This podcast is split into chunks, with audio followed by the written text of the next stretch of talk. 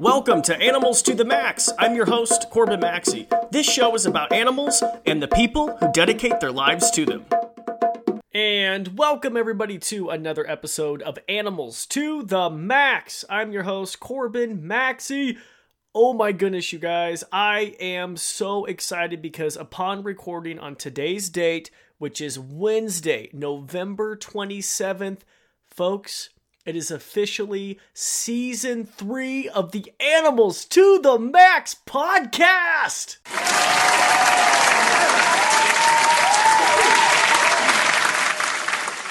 Okay, sorry guys. I know that was a little too much and I probably screamed in your ears, but I'll tell you what, I just cannot believe that we're entering season three and I started this show two years ago. It debuted. And you know what? I have to fully give my wife credit for, you know, mentioning that, hey, you know, why don't you do a podcast? And I was like, wait, what? Like, I've never even listened to a podcast. Like, what? You know, what's going on?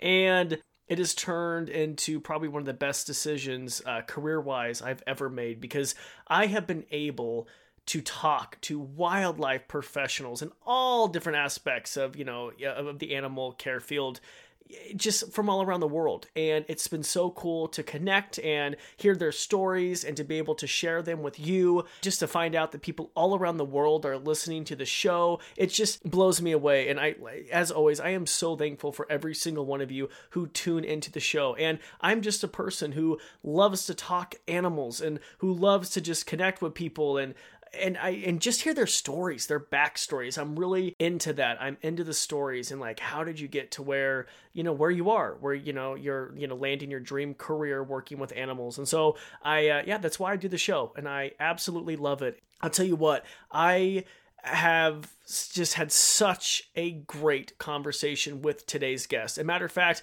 we talked so long that we're going to be doing a two part episode. And he is, I'm just going to say it, probably one of my favorite guests I've ever had on the show. I rarely say that because I love all my guests, but this guy is so cool. And we connected and we talked, and it was so awesome. So, on today's show, we have Animal Planet's large predator expert, Dave Salmoni. That name probably sounds really familiar. He's a TV host. He has had like, I want to say like 30 or 40, uh, maybe that's, you know, exaggeration, but 30 or 40 Animal Planet shows. You've seen him on Nat Geo, the Discovery Channel channel. He does multiple shows, and you know, including Jimmy Kimmel. He does the Today Show, Good Morning America. He just does all this press. And I've always wanted to talk to Dave. Back when I got my start on The Tonight Show with Jay Leno at 14 years old, Dave actually started appearing on The Tonight Show as their expert. And it's really crazy. Our, you know, our paths have kind of crossed, you know, working with the same people. And it's awesome being able to just connect with someone because, you know, we kind of work in a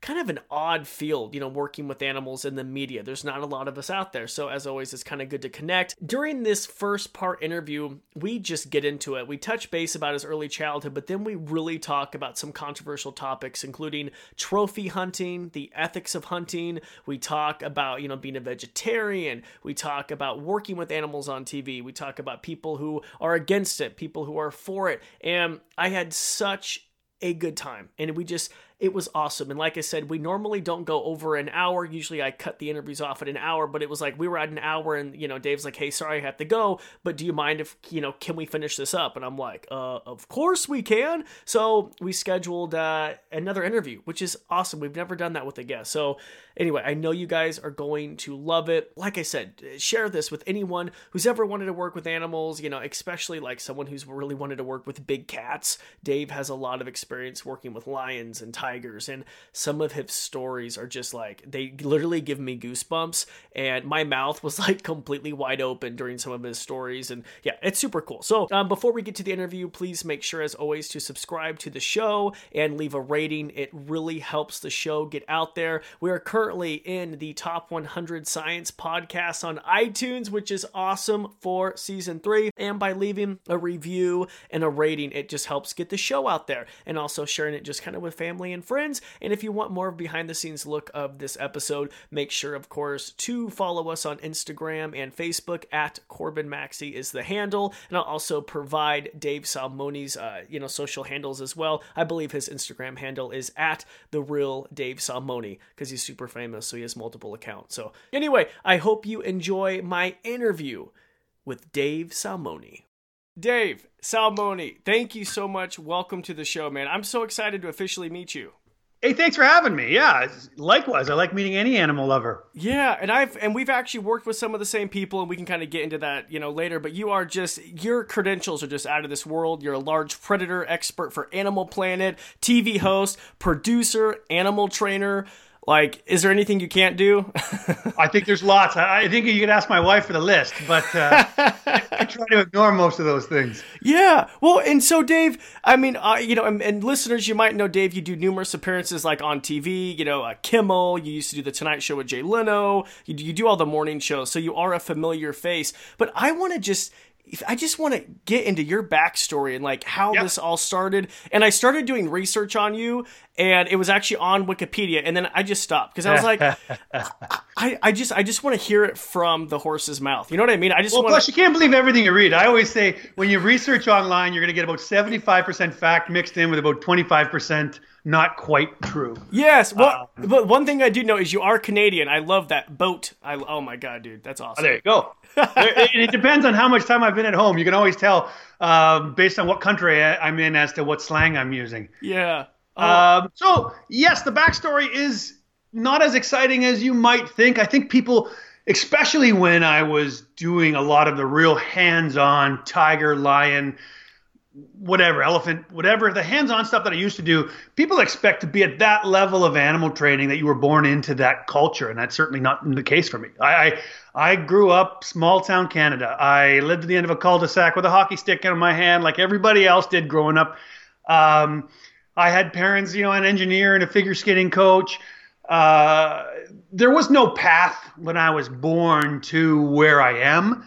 It literally just went from an interest to a passion to what I did. And I think that on not too different than most of us that have built these careers that are unique.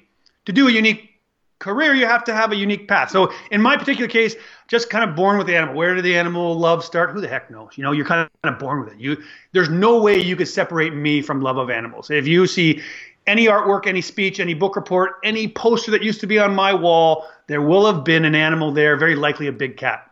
Okay. And so there is no there is no beginning of that, but that kind of went into this young guy who wasn't at first didn't do very well in school, didn't like listening to authority, really only wasn't getting in trouble when I was in the bush. I would say some of the most peaceful times in my childhood I can remember were my we had a, this family cottage that I just spoke to you about uh, earlier. Uh, it was a tiny cabin, one room with a couple beds and whatever we would spend a lot of our summer there. And my, I can remember my mother just sort of saying, "Here's your lunch. Get out. You, you can't. You're too much energy." I had brothers and sisters. I had one brother, one sister, and it was sort of like, "You, you the house. This place is too small. Get out." And I can just remember, you know, I'd spend some of the day. I knew where a beaver dam was, so I'd sit there in hopes of seeing it. You know, I'd go all day, just sit on the there and just wait for the beaver to come out. And you know, beavers they don't come out during the day. I didn't know that, not at that age. So I would just sit there. But I was never getting in trouble. As long as I got home for dinner, you know, and, and if my mom shouted, I could hear her and get to where she was. I wasn't in trouble, and I think that that kind of, you know, really fed the passion because in school, you know, I could sit still for 20 minutes, but 40 minutes, a whole day? Are you crazy? Oh, you, you know, Dave, you would have hated our school. Our classes were three hours long. We, they did something new at our school where they like thought it would be great to have three hour long classes in like different blocks. It was crazy. And that really works for passive kids, but like most animal people, aren't that. You know, if you don't have a ton of energy, and I'm, I'm, I'm preaching to the choir here, you're not going to be good at our job. You're not going to be very good at managing animals if you think sitting down and doing a puzzle or doing math and English and science, that's just not you. Unless yeah. you get to the point where, where I got eventually come university. I made some choices to get into university and take zoology, and then your passions, you know, being developed you know, mm. you'll sit in class for hours and hours on end if you're talking about wildlife management or animal behavior or something that you can see is going to get you to that path. Even to that point at that age, when I was doing calculus and doing oh. quite well at it, oh. I recognized I didn't need it, but I knew it was to get to the path. I needed at that point I could see the path. I'm like, okay, well, I, I want to be a zoologist. I want to have a few doors open that would allow me to have animals in my life. Um, so at that point I could understand calculus. Whereas at 10 years old and someone's telling you about fractions, you're like, go away. You bug me. I, this is not what I'm interested in. And so I just, all of my calmest moments, my happiest moments growing up, I should say all of them, that's an exaggeration. I had a wonderful childhood, but certainly in developing this career path, that's where they lie. Um, and then when I graduated from my my first degree, I remember just thinking everyone was going, everyone who was top of the class, in my case, they were like, oh, well, you got to go your master's, your PhD, and you got to like live within academia. And I could just already tell that academia wasn't for me. Once again, some of those same things, whereas I don't like to be told what to do. I don't like the idea that academics think that they know everything. Uh, they only know everything within their field, and yet they, they will believe that their field expands outwardly. And I already realized it didn't. Uh, I wanted hands on work with animals.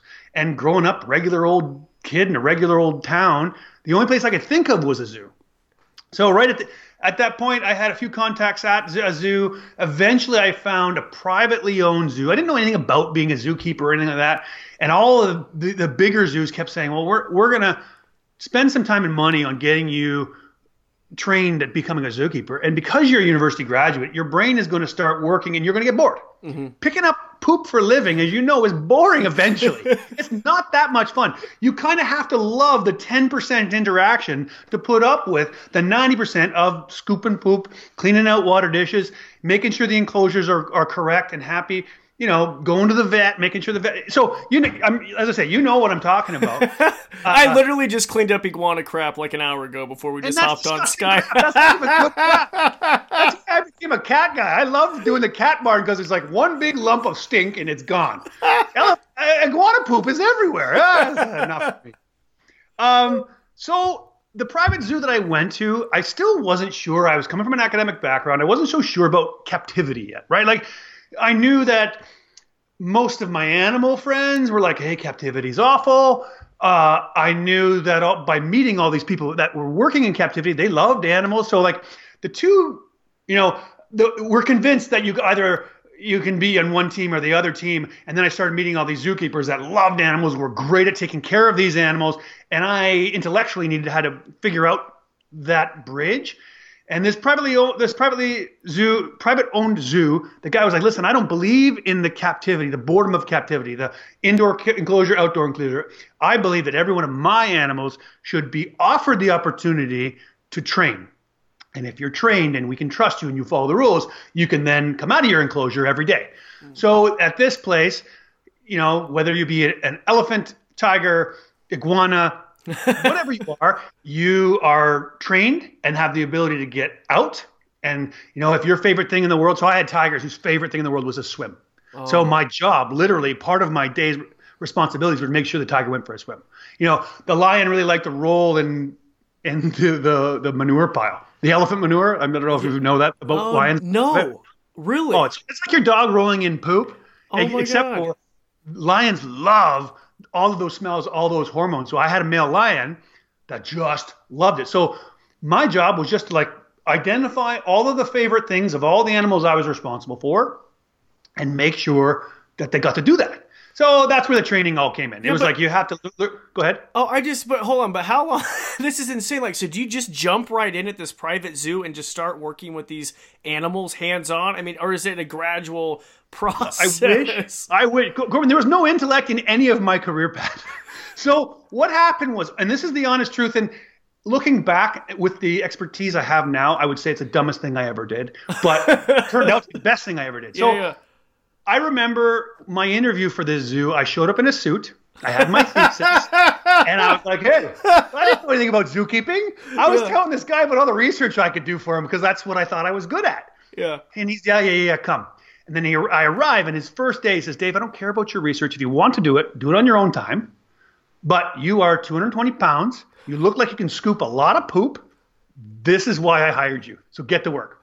So I went to this barn that was like it was all hoof stock basically. We, I, mm-hmm. my first barn was and like a day one. Here's a shovel, go. And I have never been on a farm. I mean, I've, I've never worked on a farm. I didn't know what mucking out a stall was. Nothing. I just mm-hmm. he's like clean the dishes, clean the stalls, put it in a wheelbarrow, and then this is the place. So I'm doing that, and I was probably two weeks in, and the male lion. So we had a lot of well trained animals. These are all feature film guys because they were trained they were outsourced to feature films, commercials, TV work. You know what wranglers do to try to mm-hmm. make sure they have money so that the animals have better enclosures. That was our business. So the lion trainer at the time must have been going for a walk with the lion. The lion was a really well trained lion. He's a lion. Do you remember Ghost in the Darkness? Yes. No. So the lion's there. It was it was one and a half. no. He was him. oh my So, god, I'm so starstruck. This Okay, big male comes around the corner and he looks at me and he's got a big long lead, but there's nothing on the other end of it. No trainer, no nothing. And he's six feet from me and he looks at me and I look at him and I can tell you, and I'm sure you can relate to this. I had at that point, I was probably 21, Okay. Uh, 20 maybe. I had my whole life wondered what it would feel like to touch a lion. I wondered what it would smell like to smell a lion. I, I wondered what it was like. You've seen the pictures. You, my whole life had come to this moment. The lion looked happy like a dog. I, I, I was like at that point, my only reference point was dogs. I'm like, I know what a dangerous dog looks like and a non-dangerous dog looks like, and I'm like, this lion looks perfectly happy. I'm gonna go pet him. He looks like he wants to be Oh, petted, just the yeah. same as the, the tail was going and the head was going, and he looked and he was staring at me. I walked up to him. I started petting him. He started rubbing in like a lion does. The trainer came around. He's like, "Oh my, what the heck are you doing, you idiot?" So he screams at me. and He says, "That's the dumbest thing I've ever seen anyone ever do." He says, "But clearly this lion likes you. If you want to start coming in on your off time, your weekends and and pre work and and after work, then you can be my backup while I take the cats for walks." So that's how I started. And immediately Oh. the cats really took to me. And then I started being the one who cut the meat, and then I would get the things prepped, and then I started holding the leash, and then, you know, I'm sure you know what marks all different behaviors that you would need two people in two positions. Uh-huh. I became number two, and then number two became number one, and very, very quickly, I was a big cat trainer. So I had never, I didn't start with dogs, cats, mice, small things like everybody else. I started with lions and then worked backwards. And a huge okay, so listeners, if you've never seen Ghosts in the Darkness, please check it out because it is Oh those it's are a great film. dude, it's So there were six lions in that for all due process. Okay. Six lions were in it. Two American lions, two Canadian lions, and two French lions. But there was one that did 80% of the work. Okay. And that was my lion named Bongo. And Bongo was pretty much the, in my opinion, was the only one that was safe enough to be around Val Kilmer and, and those t- and Michael Douglas. Oh uh, because he was such a good male lion. That being said, he also was the closest to killing me of any animal that's ever tried to kill me, and there's been lots of those. oh my god, are you serious? Let's go into that. Or, or am I jumping ahead? we can no, it's actually it's somewhat in this. So, uh, oddly, the owner, who is a longtime animal trainer, uh, says, you know, the best thing can ever happen to you is for you to get attacked, but just not killed. Because you have to realize, at a young age, you don't realize when when when you're being told, hey, you're, you're working with dangerous animals now, like you are taking your life in in your own hands. And yes, of course, you and I both know that passion overwhelms us, and we say, fine, we're doing it Yeah, yeah. because you're too young to really get excuse me you're too young to really get what that means um, so it is so i understand now in hindsight what he meant so i was probably two years into working with this male lion and if you've ever worked with male lions they have good days and bad days like any other animal but a bad day with a big male lion they like to fight. They're born to fight. A male lion's genetics only get passed down if they're physically strong. It's pretty much one of the only species on the planet that genetic inheritance really only comes from the ability to fight. Whereas if you're a tiger or you're a leopard or you're an elephant or there's other things that requ- you're required to be chosen for for reproduction. Male lions really only have to win a fight. Um, so that's what they like to do. So on their bad days they fight. So you learn how to manage a lion that's charging at you. You have to quickly learn that. Fast forward to I'm doing a show for kids, teaching them all. We're at a theme park basically, and we're teaching the kids about animals. And, and you know, actually, I think I was doing a scene from Ghost of the Darkness where the lion would used to come out and he would do what we call as a hit. So Uh-huh. he would literally jump at me, hit me on in the chest, stand over top of me, and usually at the end he would lick my face. Like, Oh ah, my God. plunk on you. Wow. And I did that three times a day all summer. And eventually, the lion gets a little bit bored. Through you know three days, like any other animal, once the treats kind of are like, hey, whatever. I you know I know I'm getting a treat anyway. Like I don't have to do what you're telling me to do. Um, the lion was passing a red carpet that last no, a pig would roll out for Lassie as a part of the previous part of the show before the big cats came out. uh-huh. And then one day he just decided, well, I'm going to go pick that carpet up. It smells like pig. It smells like dog. It has treat smells on it. I'm going to chew it. So he gets on it. He starts chewing it. And then, uh, if you don't know this about male lions, they get possessive of stuff. It's a it's an inherent uh, thing that they have that per, that provides them well around a carcass. So if there's 12 lions feeding on a carcass, there's something inherent within a lion that says, "This is mine, and I'll fight to the death for it." And that's how they get their share. So a, a, captive lion still has those instincts. So very often that'll happen, and you kind of go through a dance. You kind of go through a little dance that'll get them off of the thing that they're getting possessive over. So very often they'll maybe come across a horse pee. A horse pees in an area, you clean it up, but the smell's still there. Lion gets on it, starts growling. He stri- he gets in his position where he's coming to try and kill you. Tail's going just like. And a lion doesn't know how to act. So if he's saying he's coming to kill you, he absolutely will kill you if you screw up.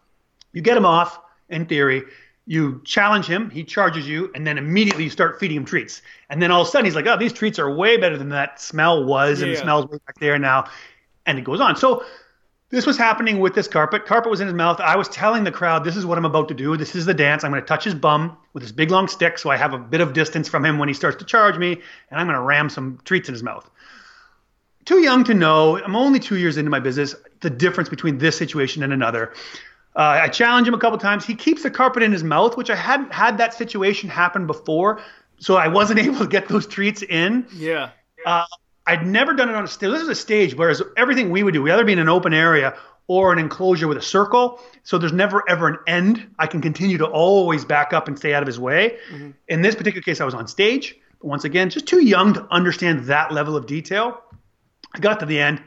He smashed my ribs. Oh my God At that point, I'm still, all I know is if I don't get him away from this, I'm in danger. Plus, I'm in a theme park with 30,000 people with an audience of 6,000 people. Oh. I have a, a barrier, like, a, but the barrier is screwed into a wood floor. And I know as well as anybody else that lion can pull bolts out of a wood floor. So it's protection, but like, I, I don't feel confident just saying, oh, well, let's just leave and hope the heck this lion gets over. Plus, as you know, if an animal eats something that could become a blockage, it'll kill them. Mm-hmm. So there's lots of things that I can't just walk away.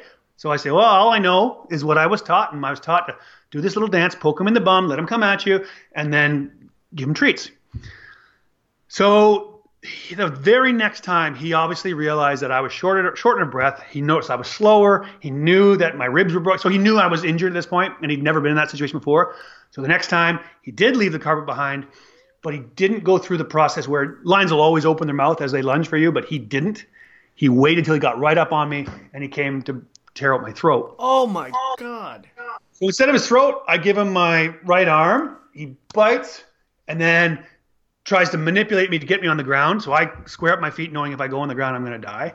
Uh, so he starts tearing, and then my backup hits him. Luckily, so he, he gets hit on the head while he's trying to get me on the ground, shaking me.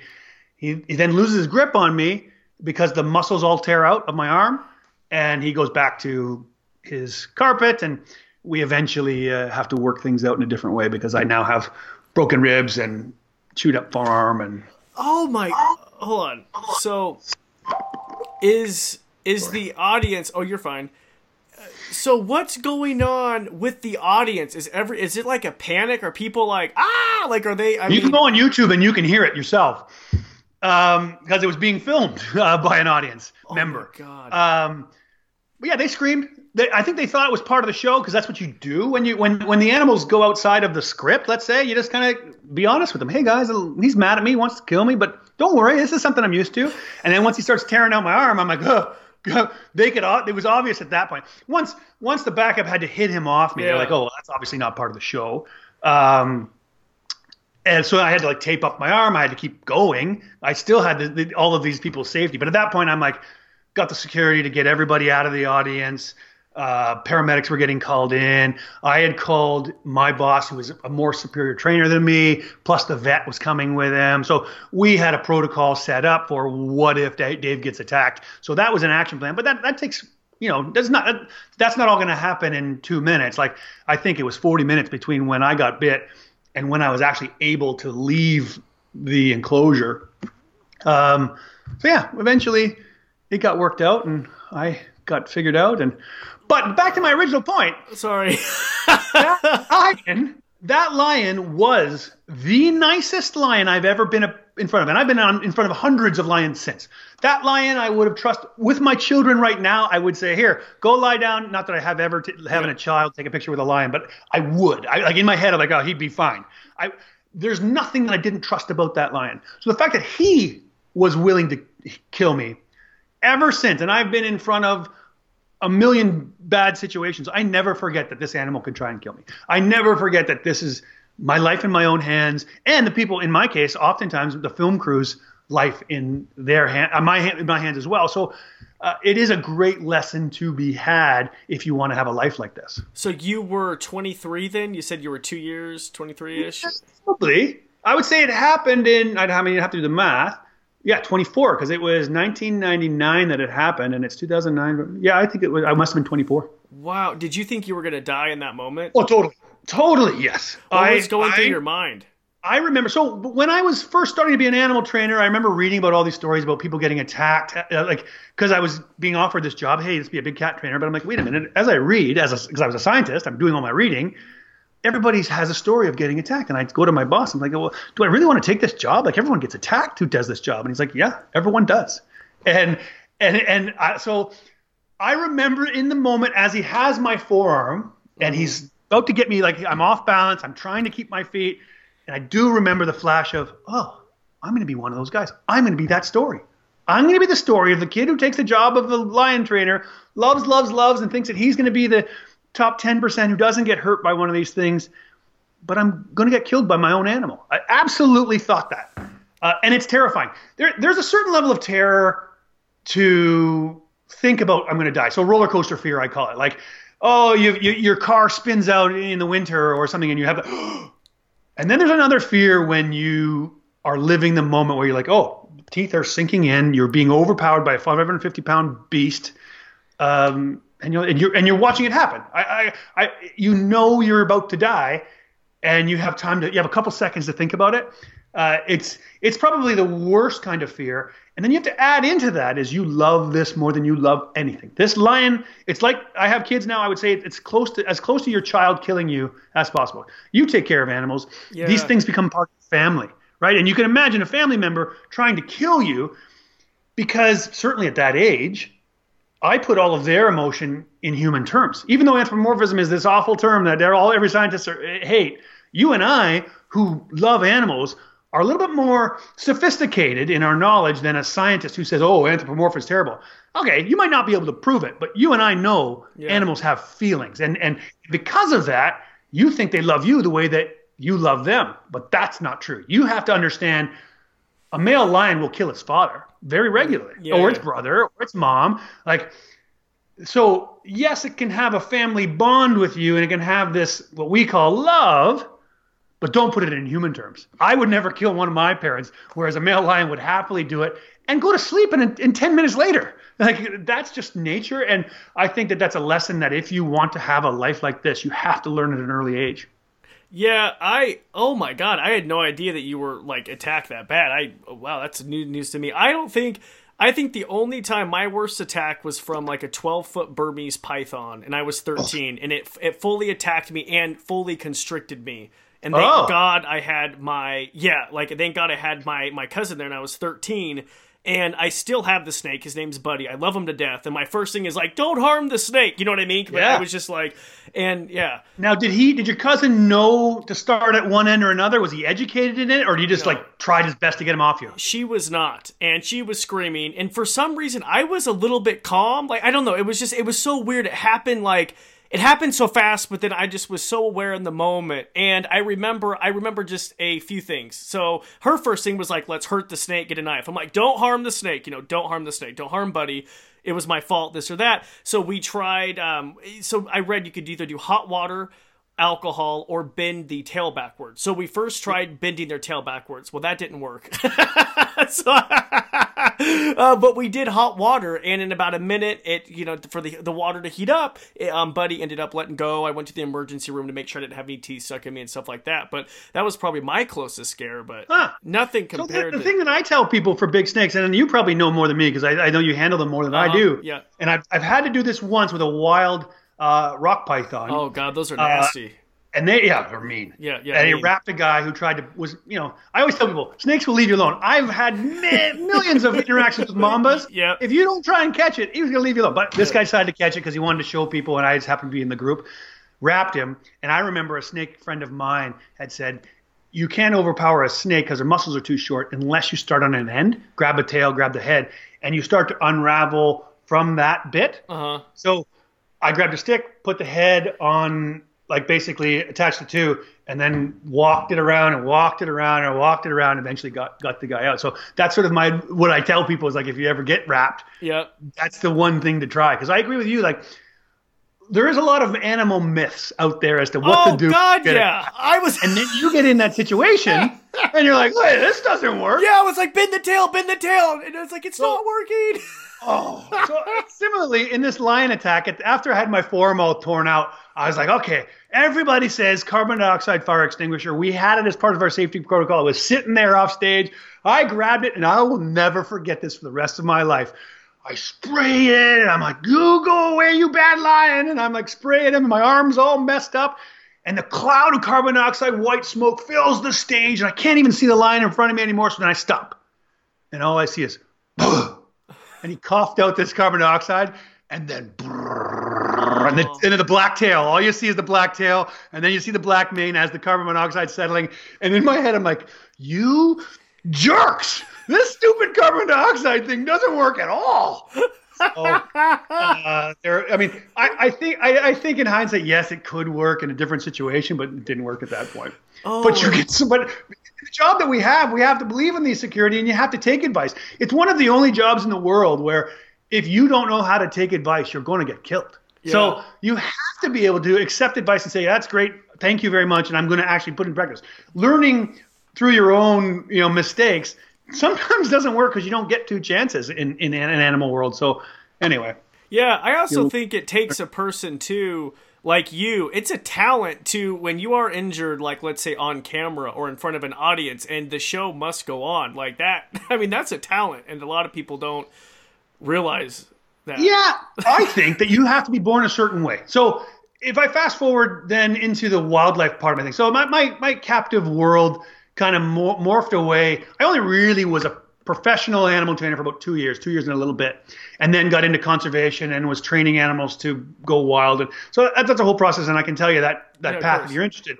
But eventually, I got into this point where people who know me from my Animal Planet specials, you know, living with lions for six months, or you know, hanging out with elephants, or and the thing that you have to be born to do, you can tell somebody, okay, if you're surrounded by a herd of, you know, breeding herd of elephants and they're threatening you and they're going to squish you, here are the things you have to do to communicate with that animal, to build its trust so it allows you to leave and doesn't squish you.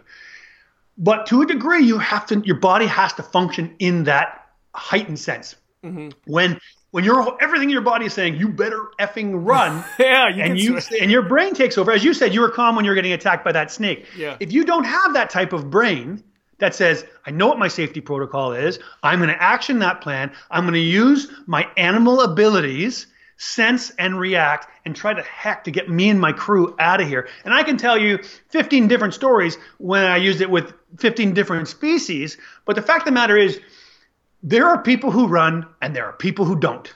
And if you are designed to take seven steps backwards first, then stop yourself, then think, then calm down, you've taken your seven steps. The elephant, the lion, the buffalo, the whatever has already decided he's going to squish you now. Yeah. And you're I mean, you're a lot braver than me, though, dude. Like, I almost, I was charged by a hippo once. I almost crapped my pants. It was awful. So I like your pants, but like, you still have to focus. Like, I love I'm how you. I'm not scared. I love, I'm just, I'm just not gonna die. Like, I love.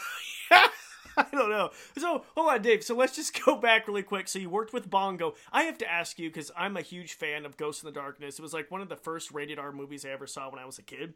And, nice. Yeah, right. I loved it, and I've, I've, I would love to go to Tsavo someday. And of course, you know, Ghost of Darkness is about the man-eating lions. But what was that like on set? Like, I mean, just what was it? I like? started with him months after he had gotten back, so they had already filmed it. So I didn't work with that particular set. Okay. I worked with the animals, but okay. they had come back from Africa. Okay. A- after, so I wasn't there. Okay. So, so, but they actually filmed in Africa. They filmed in South Africa. They did. Uh, so oddly, so this is the one thing that I mean I have a lot of th- thoughts and theories. I mean we, we work in this world now where uh-huh. everybody has input via social media as to what should and shouldn't be with animals. And our, uh, you know, there is a huge con- contingencies of the world that thinks that every single lion in a cage should be let out and, mm-hmm. and gone. Those lions, know, I mean, they're really well kept lions for sure, but those lions were let go. Like we had, there's lots of scenes where they got to run through the African savannah and it was a wild area. If they wanted to go off, they did. They loved their enclosure. They slept in their enclosure. They had the option to sleep out every night, and they. I liken it to those of us born in a city. You're born in a city. You have a home. You like your car. You like your bed. You like your duvet. Uh, if someone says, "Hey, now go go build a nest in a tree in Africa," because that's what you've evolved to do, we would be like, "Oh, I, I don't want that. I really like my duvet." Now, I'm not saying perfect world. Perfect world, maybe I am on the side of people that would love there to be an animal world where they're all free and happy and, and wild. And then there's this human world where we have zero impact on the planet. Uh, that's not the world I live in. That's not even the world I can I can work in. So uh, there, there, there's a different. I, I, don't have the luxury to feel that way. So that's my caveat. To that was my proof at one day where I was like, would all of these animals? Because it's obviously at a young time in my life where I wondered. I mean, would all these animals rather just be let go in a forest somewhere. And and when I when I you know see, saw the footage of all this, I was like, oh, I see these lions. They, they want to come home. Yeah, and here's the deal. I'm really happy you touched on that because there is a lot of people who don't like what we do, or they don't like zoos, or this and that. But that's a great thing because there are what Dave and you would know this. What what fewer than like twenty thousand lions wild left left in in Africa. They're I one mean, of the fastest decreasing species in the world. Uh, and I think it's much less. I think it's closer to eleven thousand right now. Are you serious? It's going down fast. Crap. Going down fast. So we're in a situation now, mind you, lions are lucky because there are few uh, ecological models that are working right now.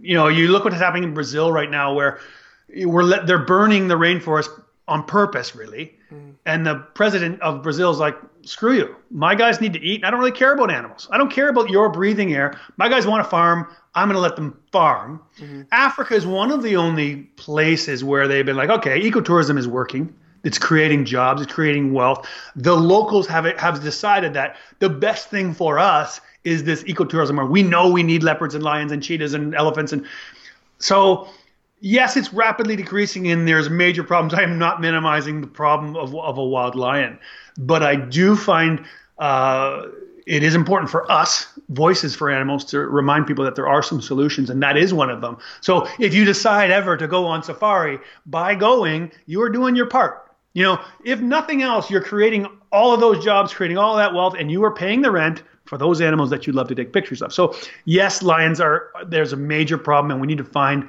ways to stop the the land use issues that are causing conflict for lions. But uh, there are some wins out there as well for the lion. Yeah, and I grew up thinking, and I think a lot of people do, and people still think this, like Africa is full of lions and they're just everywhere. And I mean, but when you actually go there in person, I've I've been have the privilege of gone several times. They're not, and it's like the habitat shrinking, and it's just like they're not everywhere. It's just yeah, it's it is really startling actually. Yeah, people are shocked when I tell them that the wild is a fence. So yeah. they're like, "Oh, that's not wild. That's a zoo. It's just a big zoo." And I'm like, "Well, if you don't fence it in and protect it, you know, you talk about white rhino. It's a great example of an animal that's about to get wiped off the planet right now. Oh, even black rhino, rhino in general. Mm. If you can't fence them in and protect them, you know, let's let's build a fence. Let's remove the people. Let's mitigate the, the, the impact right here. We need these guys to breed. We need them to eat and breed. Mm. And I'm going to provide this safe space. And without that fence, it's just impossible to keep them in a safe place. It's impossible to keep the people from impacting that safe place. Uh, so it might be sad. We might wish it wasn't true. But until there's a better solution, right now, the best solution for a lot of wild African animals is to put up a game fence and try to manage that wild space as best we can, giving them as wild a, a life as we can and re- reducing our impact. So, another you know, stone in the face of that is people very often say, "Oh, well, all the driving around them is you know really impacts them." No, what? That's not really a wild animal because we're driving our, our Land Rovers close to them. I'm like, yeah, that's true. You know, you've taught these animals to accept these things, and that's not what we picture as wild. But it's a happy trade-off for the lions to have to maybe cross a road that we've made or dirt track, uh, or or have grown up around these vehicles and realize that they're not going to hurt them because the other trade-off is well then that, that's going to be a farmland because people need to eat uh, and then they're not going to be there at all. So uh, I, I, think that you and i are in a situation where we have to uh, mitigate what people what we as conservationists want the world to be and that is happy spaces for animals in the wild i think. I think we all can agree that the wilder the better. Mm-hmm. um, but those spaces have to, are more and more now we are, we have to manage those spaces, and that management requires some thought. That management requires some compromise. You know, every time someone says, "Well, how, how dare you speak to those people, the hunters?" I'm like, okay, well, we have to realize that hunters are it's a it's a land use system. Now, how do we manage hunters, educate hunters in a way that they can, you know, do with a hobby that they like that doesn't impact the wild in general. So let's take, you know, white-tailed deer where we've killed out we in North America have killed out all the big predators. Wow, well, nobody none of these farmers want any predators back. It's a big voting issue. The vote against predators is always way bigger than the vote for. You know, us conservationists don't have as loud a mm-hmm. voice. So what we then do is say, okay, hunters, you come in and we're going to give you a deer tag, and if you follow our rules, there will always be, you know, a few deer for you to hunt, and you eat them, and you do your land use situation, and you will take the place of, the place of the mass uh, predator. Now, I don't. I wish that wasn't true. I wish these deer didn't have to live their life in fear of a guy in an orange vest popping them in the head with a gun. That's awful. It sounds terrible, mm-hmm. but it's the world we live in, and I think that you know when you have a voice in conservation i think our the next state, phase of conservation is for us to get everybody's head outside of the ideal space that we wish the world was and start working within the space that the world is so that we can not only stopgap the problems like lions getting wiped out, like rhinos getting wiped out, like tigers getting wiped out, uh, we can start to build back. You know, yeah. if hunters want to hunt, like so, Ducks Unlimited is a great example of a, gr- a group of hunters mm. who have realized, well, they, I think they are the number one group in the world for setting aside land for wildlife. Yeah, that's a win. that's a win for us. Sure, they go up and shoot them, but like, mm, okay, I don't love that, but I don't get yeah, to say. See, I'm so I live in Idaho and I live on the Snake River. I'm an hour outside of Boise, so I live in farm country-ish. I mean, people hunt. And I honestly have been struggling with it because we live on the river. I mean, literally on the river, and we have hunters. And it is like, I'm just so torn because it's like, it, it, it's the most unlike when I go out with my cup of coffee and I'm just looking at the river, I'm trying to spot a resident bald eagle, and then all of a sudden it's like bam, bam, bam, bam. It's just like Ugh. it's the most, and I'm just and it just really bothers me. Or and I and I know it's only for a certain season, and I'm I understand they donate for conservation. I understand we live in the country. I understand we have. I mean, we have so many you know river coots and ducks, and like I yep yep. I get it, but I'm struggling now to where I'm just like I don't I, I don't, and honestly, right before we got on, it is snowing, which is a popular time to hunt.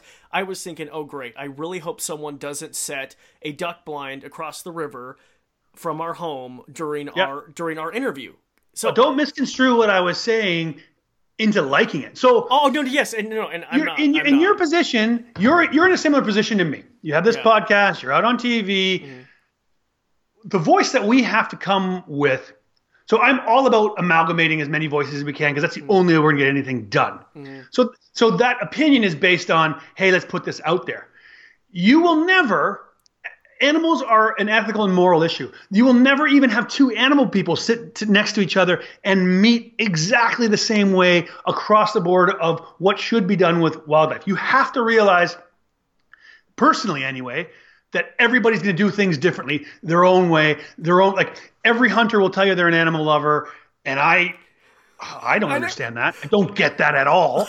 But I, I have to accept that they yes. exist. So yeah. he can't tell me what to do and I can't tell him what to do. A great example is even though I feel this way about white-tailed deer, I have a this cabin I keep talking to you about up north. Uh, there's some crown land behind my place where I hike every day with my kids, my dogs. There I see white-tailed deer, moose, Oh man. Wolves, elk, so it's all there. So on Crown Land in Canada, you can put you can bait bears. You can put salt licks to get the white-tailed deer in. You can put a duck blind in. But I can also take it all down. so unfortunately for all the hunters, they don't have any bush skills at all. I track all of my neighbors. They, my one neighbor moved because, and he told me he sold his place. I go, why'd you sell his place? Because every time I set up my salt licks, somebody throws them in the river. and I go, oh yeah, that's funny.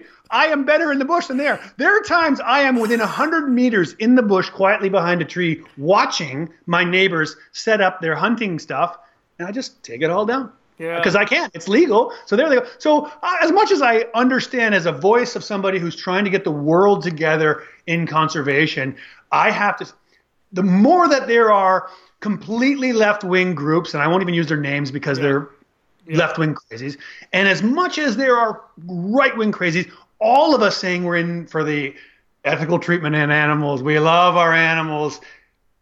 Inlet, but but we fight amongst each other. You know, every yeah. time I go on a show and I say, ah, you know, I generalize. Let's say, hey, Dave, are all black bears black? I, generally they're all black, and then I get yelled at every time. Oh, there's cinnamon bears, there's white bears, there's spirit bears. I'm like, my Listen, God, why are we fighting? So my point is, in the position that we have, the more of us who are supposed to be the educated voices in this fight for conservation, the more we can all speak from the same voice, even though our opinions differ a little bit the more the uneducated who are saying, I like animals, I just don't know enough about it. If we all spoke from the same voice, they would then know the path. So if if some groups are saying don't go to the zoo, some groups are saying go to the zoo, how the hell do we ever get together and start identifying the people who are actually abusing animals? I think we can all say animal abuse sucks, right? Yeah. But if if if the left wing say all captive animals are abused just because they're in captive, then those of us who actually know of a guy who goes over and beats the crap out of his animals every day, and we're like, man, this guy needs his license taken away. Let's all get together and, and, and, and make a law that says this guy can't do this anymore.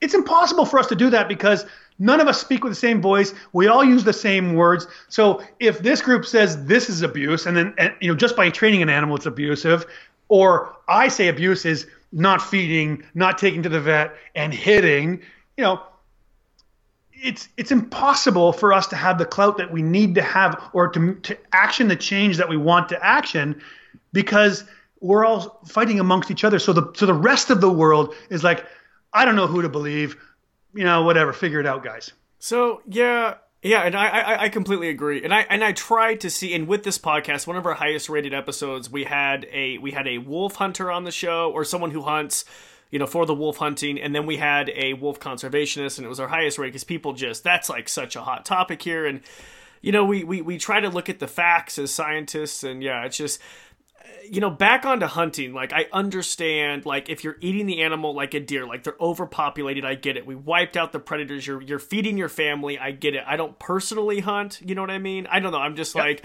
and I mean, I, yeah, I, I, don't know. Like, what's the difference? Like, I also eat meat. Like, are you a vegetarian? No, I've tried. I desperately I wanted have. to be. Oh, I tried. but it doesn't too. work for me. I How get long... sick. Really, you do? Yeah, I, I, just have no energy. I can't sleep. I, I, yeah, I, try, I tried to be vegan when I was very young. Okay. Didn't work out for health reasons. And I'm like, oh, maybe I'll just like fish and eggs. Uh-huh. That didn't work out. So yes, I know, and I'm a predator expert. I kind of understand that a little bit. I try to be ethical in the way that I purchase my meat. I try to be ethical in in in everything I can. I, I do as much as I can in this world. I also have a family. I also have three other people in my family that have maybe different different opinions of me. So, yes, I have my own opinions on all of these things. I have some things that I'm happy to stand up against. So like if if you're there and we're like going to debate a trophy hunter, well that oh. person I can absolutely say you are wrong. You are immoral, unethical. And the more you time you call yourself an animal lover, the more I want to reach across mm. there and get my hands on you because I think it's it's ridiculous. So I, you, I don't put all hunters in the same boat. I think that there are different ways of doing things. Um, but I go back to the original thing is I've been on television in the forefront of the world's eye in conservation for 20 years. And with that, I've just realized that nobody agrees. Like even those of us who are all on the same side, we can agree on most of it, but never all of it because we're talking about morals and ethics.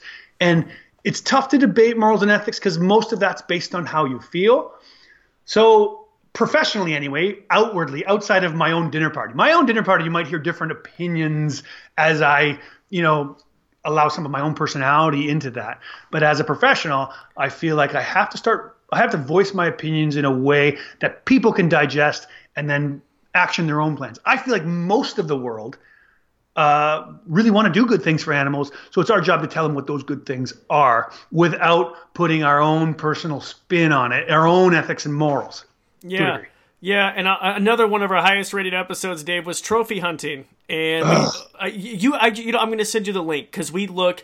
I did a roundtable discussion with the All Creatures podcast. So all three scientists, we we we, we looked at like data and we looked to see like is it actually helping for conservation. I'm going to send you the link, but I just think it's ridiculous. And we th- we like tried to we tried to do this from an outside like okay could we kind of see the side like could we could we see the side of a trophy hunter and i just couldn't i think it's No. immoral i don't yeah No, you can't call yourself an animal. You can say I hate animals and I like to get trophy hunt. Then at least I respect you to the degree of you're an honest human being. But you're completely dishonest if you say I love this animal. But you want to see the ultimate crazy? CNN did a documentary called Trophy. I think it's just called Trophy. And it and, and they had trophy hunters who let them, you know, follow the hunt and do the hunt. Like it's the most graphic thing. You'll never forget it. I couldn't watch the whole thing hmm. through. You'll break down into tears a couple of times but you really get into the side of the, the crazy. There's a guy who just kills a lion. He's standing over and he talked about how proud his father would be for shooting a lion off the back of a truck. I'm like, if that's what your dad is proud of, you sh- you and your dad should, you know, whatever. I have some things to say. go ahead Uh, both die they sit. They sit. There's another moment where this hunter's standing over this elephant, and you can hear it taking its last breath on camera. And he was talking about the pride he had in himself and how. I'm like, you're, you're. I just think those people are crazy. They're, they they have screws loose. If you can be proud of sneaking around with a high-powered rifle, you think you're big and I don't know if it's a big and tough thing. I, I don't get it, so I don't know what the what the pride is. But if you think you're a hunter, like, I you dare know, you. Dave, it would be a lot go- play with an easier. It'd be easier to stuck a sock down there, is what you're trying to say. then you know what I mean? I I have I have yeah. So I guess my point is once I saw uh, saw that documentary, I started to realize there's no intellect, there's no discussion, it's not a debate with those people. The extreme crazy where they say I'm an animal lover, I love this animal, look how much respect I have for it as I kill it, and then watching the rest of the psychosis, it's just crazy. Whereas you could probably debate a subsistence hunter, you know, who goes out, picks his one deer or moose a year, eats it with his family, says, I prefer to do that because, you know, rather than go to the grocery store and buy my cow, I want to see the animal, I want to respect the animal. That I'm like, okay, I get all that. I just don't like it. I've even had to do it. I've been stuck in the bush by myself with nothing to eat and had to kill something to eat it. Really? I didn't like it. what oh, was oh, it? yeah. Oh my god. And I was, it's a heartbreaking thing to do to be an animal lover, but no, you got to eat. You're, I'm dead, or I go and, you know, do this. Oh my god. So I, so it's not fair for hunters to say, "Oh, you don't know, you're eating your cow, you don't have to face it." No, I faced it. I've been there. I don't like it. So I, I know when I'm purchasing my food, you know, I know that I'm paying for the ability to not have to face the actual act.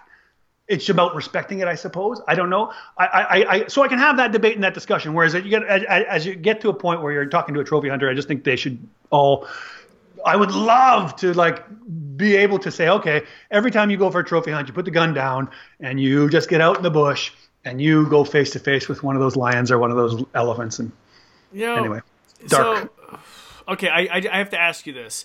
If they were numerous, let's say elephants and lions, their populations were just like they were stable, they were you know overpopulated. Would you agree with it then? So that's a great point. So there's a lot of places, even now, where there's culls, right? Elephant culls have to happen in a lot of places to save the ecosystem because elephants are so damaging, especially because we have fences in these places. Places like the Kruger Park, you know, where we're like we can all agree is a wonderful place that's a safe haven for animals, but they they get their they have to manage their numbers and certain and nothing's going to predate on an elephant. So a great example, if I know a cull has to happen, where a guy who's an area biologist has to put bullets in his gun and go off and do what he has to do. Would I accept that? Okay, instead of forcing this poor scientist who probably loves these animals to do this, to let somebody who enjoys it? Morally and ethically, as a scientist and as a conservationist, I can say, okay, fine, go charge him thirty thousand dollars, and hopefully something good can come of that money. You know, promote some research on birth control of elephants or whatever it is. I still hate it. I still the, the person who smiles doing that, I still want to punch in the face. But I would be able to sit in my home and say, fine, I don't care. If you're telling me you have to do this to save that ecosystem, and that's part of the wildlife management system, I don't have a voice in it. I don't have to like the person to understand that it has to happen.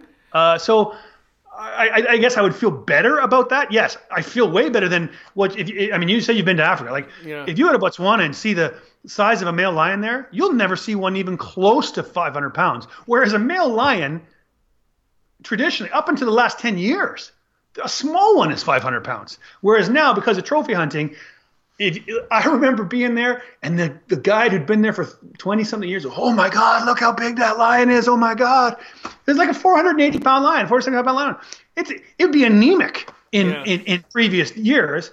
And yet that's the, that's the one that people are talking about like it's, you know, a five and a half meter great white shark. It's like, holy God. Anyway, we yeah. can talk all day about this kind of stuff. It's dark and depressing, but um, it yeah, is. it's I don't I, I, I don't know that they're you and I aren't going to solve that issue, but certainly I think that it's certainly on the trophy side, those people need to stop hiding behind our umbrella. Do not call yourself a conservationist. Do not try and stand on my side of the fence.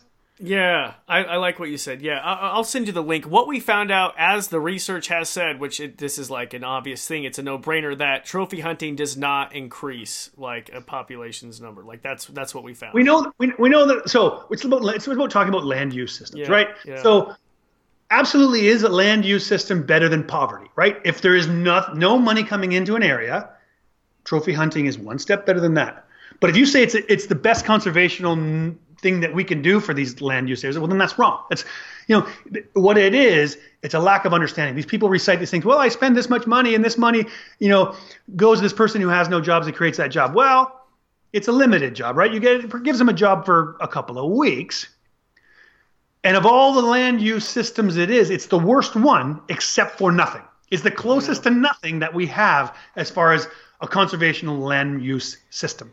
In fact, farming in some cases is better than trophy hunting for conservation in some of those areas that they're talking about because at least in farming those farmers don't have the high powered rifles to kill some of those big big animals and those animals can find ways to subside so anyway it's yeah it's sorry they should they should all go away yeah i agree and i and i'm so happy you're you know just a a voice, and I feel like you know we just need to get out there. And you know that is one one thing that's good about social media, though, Dave. Don't you agree? Is like people are passionate about it. You know, regarding. I would say yes. Yeah. So my problem with social media only is the people who believe our voice are the ones that follow us. So we're kind of preaching to the choir at that point. I feel like most social media directs you to people who agree with you. So like the people that hate me because I'm, you know, oh, how dare you bring an animal on TV? Like somehow the animal doesn't like it to like to be there. Mm-hmm. Like somehow I don't know how to take care of an animal. When I see an animal playing and laughing and getting treats and having a great time, you know as well as I do, that can happen in the backyard or it can happen on a studio. Animals love new things. They love treats. They love you know the ones that we bring on these types of shows love people, love the attention. Love, they love that day. It's a day out. Yeah. We know that. Why would we lie to anybody? We're the ones that have dedicated our lives to these animals. So some of the, so, so the people that accuse us of like, oh, how dare you do this entertainment? Like I see that every time I'm on TV, is I'll get you know hundred messages about, oh, how dare you, how dare you? I'm like, well, if if those people I could then engage with and say, look, I would love to let's let's let's back and forth. Let's back and forth where I'm gonna be like, hey, here's here's all of the things that we do, and there is hundreds of things that we do to make sure these animals are having a great time that day. Yes. and if one of them decide to not have a great day, here's all the things we can do to change it. Like if that was a debatable thing, or if that was a message we could get across to the people who already hate you, where it would be taken in and go, oh man, that's great. I did. I had no idea you took that good a care of those animals. I've changed my mind. I'm really happy you guys are doing this because in the end, you're reaching your conservation message is reaching more people, which is why you and I do these things. Yeah. Social media doesn't allow for that because that's not the personality of of of the of the medium anymore. It is literally just a outward it's an output not an input there i would say 98% of the people who will me- message you they either hate you already and they don't want to hear from you or they love you already and you great. But I wish there was some system where, you know, long form like this one, where like if we decided to do a podcast, you and I, we're like, hey, we'd like to address the people who don't like this particular subject about what we happen to do. Well, you have an hour or two hours or three, however long it takes to really go into the details, the finer minutia mm-hmm. of what we do to make sure that these animals are well taken care of, enjoy the day, and the reasoning behind what we do. Oh well, we, we want to get to an audience that we can convince that conservation is important. We we believe that through exposing people to these beautiful animals and teaching people how amazing they are, they then become interested in conservation because they realize how awesome the, the species are. That's the point. And if you had the, if you had a, a medium that would allow that discussion, where in the end of it, a reasonable person would be like, "Oh, I get it." Yeah. You know, Corbin and Dave, they aren't just, you know, bunch of jerks counting their their dollar bills. After, There's no dollar bills here, Dave. you spend more money than you make. It's you I do know. it because you believe in it. Yeah, and, I, and and I'll tell you what, uh, because a lot of people don't do these shows. They'll never know what goes on behind the scenes because they just they just don't do it. It's very limited. But if people knew the amount of just the planning, the the the permits, the the license, the handlers, the animals that we are using, like it's not as easy as like, oh, we'll just, you know, pick this animal. I mean, for instance, we did a cheetah on the Today Show, and it was like we had booked share on the Today Show. Like this cheetah had its dressing room, it had its handlers, course. it had its like security team, it had its this and that. And you know, you watch that segment with the cheetah and its companion puppy, and it's sitting there eating meatballs for treats, and it's completely fine. But it's like it wasn't just like, oh great, let's bring a cheetah. Okay, now action, go. It took months to plan this, and people don't Yeah, realize that. And and also, sorry, I'm on a tangent, but we don't make the animals do anything they don't want to do. So if that cheetah did not want to come out of a crate or that you know was acting up, it wasn't going to happen. It wasn't, you know, that's just so. Well, it's it's so we. You know, I can't speak for you, but I, I, and I'm assuming you, because I work with the same shows that you do, Yeah, spend a lot of time making sure that there is standards and practices in place making sure that there is vetting of the animal wranglers. Just because the cheetah comes out and is well taken care of let's make sure we look into that wrangler and make sure that you know there's not some snake in a hole that he like we we try our best and and, and it's a caveat like i mean people have been caught out in these things of making sure that we are so moral and ethical because we are the forefront of this, we are the leaders in this, that everyone behind us has to meet this standard. You can't just show up with a bunch of animals and have a producer overlook. I don't know where these animals come from, but hey, come on my show. You know, I didn't see anything bad that day, so he must be a good guy. That's not the world we live in. We live in a world where people are vetted, looked into. We live in a world where, you know, if the show wants to lo- use loud percussive music, we have a voice. It says stop. The, this animal is fine for percussion. This Yeah. animal is not. Like uh, rehearsal, let's say. Oh, you know what? These three animals are going to need a rehearsal. Uh, or hey, no applause for these animals. Like I mean, all stuff that you do on a daily basis. You walk in and say all of the things I'm just saying. But what that does is, is, is it creates a standards and practices, so that every time any animal, you know, whether you know that follow us, the producers are going to be asking for that. And if the and if the animal wrangler doesn't seem to meet the same standard of ethical care that we do, uh, they're not going to have that job anymore. Yeah. Because the producers can be like, hey, we're, we're, we're at risk here. We don't we don't want to be seen to be supporting any negative anything in this world. We're trying to get the message out there, not not be a, a beacon for awful people.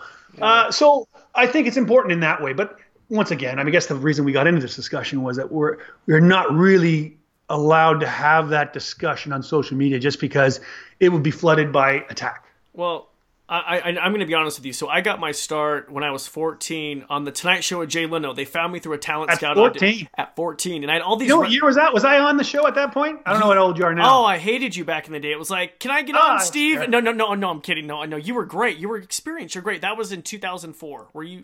Were you appearing then? Uh, oh, four, yeah, just, just. Just. I did my first talk show. I, oddly, my first one was on Letterman. really? The only time I ever did it, and then immediately went uh, Tonight Show, and then did Jay's show for years. Yeah, and you you were Jay's last guest, and you and I both. So the person who discovered me, uh, Steve Ridgway. You know Steve, right? Oh yeah, yeah. I still, I still talk to Steve. Steve and I go to hockey games together. Yeah, and like drinks and stuff. Yeah, I, I Steve is the one who discovered me. They were searching lovely. for teenagers with weird or unusual talents, and my mom wrote in for me because I never thought I'd be on TV. I just loved talking, and I had all these rescued reptiles. I had like sixty in my parents' bonus room: alligators, pythons, boas, whatever. So I got my start at fourteen. I was like, and I was on with Pamela Anderson, so I was like fourteen in high school, and I was like, oh wow, this is really cool. And I was like, wow, this is what I want to do. So. I got my start with reptiles. I, I was on a Tonight Show several times after that with reptiles, but I had to transition to mammals and birds. And I'll be honest, I was terrified when I first did worked with baby tiger cubs. Yeah. Because not not the animals, but because of the social media, and I got booked on late Oh night. yeah, of course. Yeah, and I got booked on late night with Seth Meyers, which was a dream booking, and we had three, you know, baby, I think, I think three month old tiger cubs. I remember even watching some of your clips on how you, you know, did it because you're such an expert, and I was like terrified because I was like, God, is this going to be crazy backlash? And it, you know, Has Jay ever shown you his tiger bite? no, he has a Okay. ti- I'll, I'll- I, so as I say, I've got a bus soon. I'm going to tell you this story. You know what we could do is just if you've got time tomorrow or the next day, we could just do a B. I, I'll Let's make time for you Yeah, tomorrow or the next day so we can finish our conversation. Yeah. Because I do have to go. I apologize that there's No a hard out. Yeah. I just got back into town. Yeah. But I'll tell you this Jay this Jay story. So you're you're talking about being terrified and having these kids. So one of the first times I'm on Leno, so you know as well as I do, the first time you meet a, a host, you just don't know them. You don't know if they're good with animals, bad with animals, if they're gonna be scared, not scared. They all have different personalities, and you as the wrangler, you start at a point of how do I make sure the animals are happy and safe? How do I make the host happy and safe so I can get rebooked? And then how do I get my message out? So I go out there, I've got a lion and a tiger, or two lions, lion and tiger, I think. And Jay, you know, Jay was crazy about the big cats. The only time Jay would ever, like after a while, after Jay and I got to know each other and did a thousand of these things, Jay would only come down when I had cats. In fact, sometimes if I knew a wrangler had cats but a cat hadn't been booked, Yeah. I would ask the wrangler, hey, bring your cub. It's because Jay's going to want to play with it. So Jay would come down, take the cut, line up. But this is before I knew any of this. Jay, I think it's my first time on a lion and a tiger. So Steve, as you were saying, Steve's like, so Dave, I want you to walk out with the lion. And then when Jay's done with the lion, I want you to go and get the tiger. I'm like, oh no, I can't leave a lion with the host where I'm going to walk 30 feet away. Like, the lion's going to rip him to pieces. no, no, you do it. I'm like, no, I don't think so. I don't know, Jay. I, I, like, I, like a, a, a six month old cub can tear you some serious holes. And I, I'm not going to be the guy that gets Jay Leno all torn up. So it's Steve's like, ah, yeah, yeah, whatever. He's be very kind to me. And ten minutes later, because it's one of my first ones, Jay actually comes down. Hey, you're gonna, we're gonna have a great show. you know, I really appreciate you coming. Really nice guy. Love him to death. He's such a kind human being, and he's a diehard animal guy. But he's, you know, giving me the pep talk. And I say, Jay, like, they want me to leave you with a lion cub and it could tear you to pieces. He goes, Don't worry. Early on in my career, I got bit by a tiger. And I'm like, Oh man, I've heard everybody's I got bit by a tiger story. And usually it's like, it's not even not even a lick. Yeah. Jay pulls up his pant leg. He says there's a 14 month old tiger. He's on the show. Uh, he's got a guest with a, with a with a tiger. I don't know who the guy was. He didn't mention the wrangler's name Yeah. standing there, and the tiger grabbed his leg and bit into his calf, and he has a scar eight inches long and an inch thick on his calf right now. He shows it to me, and I'm like, he's like, man, it's my own fault. I did this, and I'm like, whoa. Well, this this guy's not going to do that. You're not going to get a, a 14 month old ti- tiger. So if, if you're okay with that, then fine. Here, you know, I'll leave you the lion. And then I got to realize that Jay has Jay is an animal guy. Jay has that ability. You could you could take the most worked up, nervous cat, you put it in Jay's arm, the cat will fall asleep. So like Yeah. he- eventually I realized. Well- but uh, That's amazing. So, Dave, listen, I know you have to go. Can we do a part two? Because I want to dive more. We barely touched into it, and I, dude, thank you so much. I just had such my a pleasure. good It's, been nice talking to you. Thanks for listening to the Animals to the Max podcast. If you enjoyed this episode, please share it with friends and family. Also, if you haven't already, hit the subscribe button. It really helps me out. As always, if you have any guest suggestions, if you want to email me personally, head on over to CorbinMaxey.com. And if you haven't already, check out our social channels. You can follow me at Corbin Maxey on Instagram, Facebook, and Twitter. We'll talk to you next time.